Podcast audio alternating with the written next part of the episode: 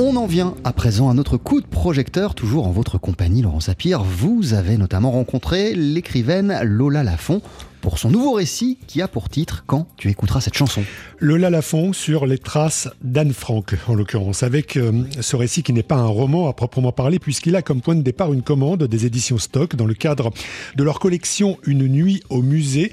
Lola Lafont a été invitée à choisir dans, dans quel musée elle voulait passer une nuit, et elle a choisi l'annexe, la maison musée où Anne Frank a vécu cachée à Amsterdam avec sept autres personnes avant d'être arrêtée par les nazis en tant que juive et de mourir en déportation. C'est aussi dans ce bâtiment que la jeune fille a écrit son célèbre journal intime, le journal d'Anne Frank. Et on est là, semble-t-il, Laurent, dans un profil féminin qui ressemble beaucoup à d'autres profils féminins dans l'œuvre de Lola Lafont. Exactement, un profil de jeune femme bridée, irrévérencieuse, indomptable. On se souvient notamment euh, de son roman sur l'ancienne championne olympique Nadia Comaneci. Anne Frank, évidemment, c'est une toute autre histoire et surtout une autre rencontre. J'aime beaucoup euh, travailler autour d'icônes adolescentes, en tout cas de jeunes femmes, de jeunes filles euh, que la, que la Terre entière euh, connaît, et puis finalement on se rend compte que non. Je suis allée à la rencontre euh, d'une jeune fille dont la célébrité éclipse un peu le travail. Et moi, ce qui m'intéresse, c'est de me pencher sur ce qu'elle a écrit, son travail d'autrice, qui est très invisibilisé finalement, comme travail, vraiment comme démarche d'écrivaine et puis sur ce qu'on en a fait. Oui, c'est l'un des aspects les plus passionnants de l'ouvrage, hein, ce qu'on a fait d'Anne Frank, notamment lorsque Lola Lafont montre comment Hollywood, avec le fameux film de George Stevens, a édulcoré Anne Frank en la transformant en une sorte de sainte, croyant toujours, malgré son sort tragique, à la bonté innée des hommes. Tous les passages de son journal sur sa judéité, sur les nazis, sur sa vision bien sombre parfois du genre humain, tout ça a été effacé. Par contre, euh, la jeune fille euh, espiègle, romantique, euh, tout en mélancolie adolescente, c'est beaucoup plus universel. sauf que comme l'écrit Lola Lafont, si nous sommes tous des Anne Frank, il n'y a plus d'Anne Frank.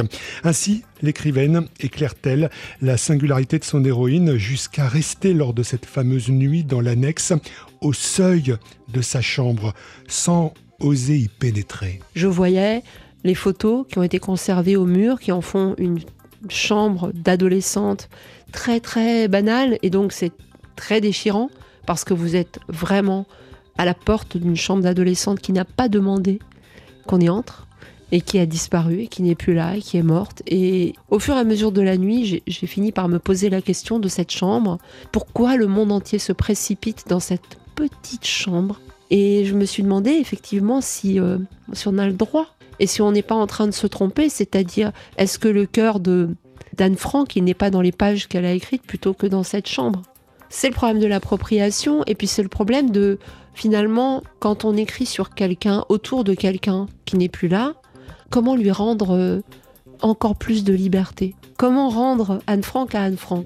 Comment rendre Anne Frank à Anne Frank? Peut-être en acceptant de libérer ses propres fantômes. C'est la première fois dans ce livre que Lola Lafont euh, évoque euh, ses grands-parents juifs.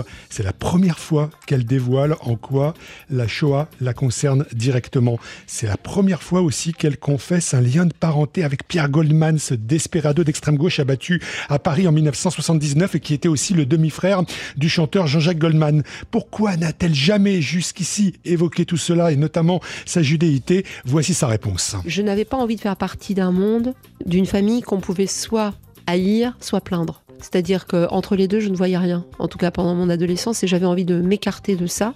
Et peut-être, euh, alors le déblocage, je pense que peut-être que c'est une, euh, une coïncidence entre euh, ça y est, ça va être possible, et puis une actualité.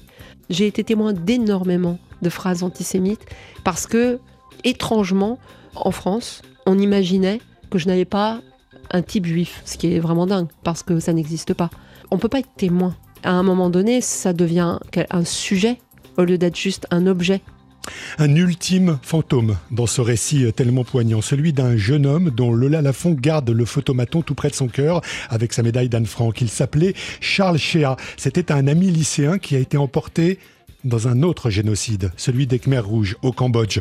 Quand tu écouteras cette chanson, tu penseras à moi, lui écrivait-il dans sa dernière lettre. Lola Lafont n'a jamais écouté la chanson en question, ça lui faisait trop mal. Elle indique en revanche que c'est ce jeune homme qui va lui ouvrir finalement au petit matin la porte de la chambre d'Anne Frank, euh, au sens symbolique du terme. Elle parvient finalement à y entrer dans cette chambre.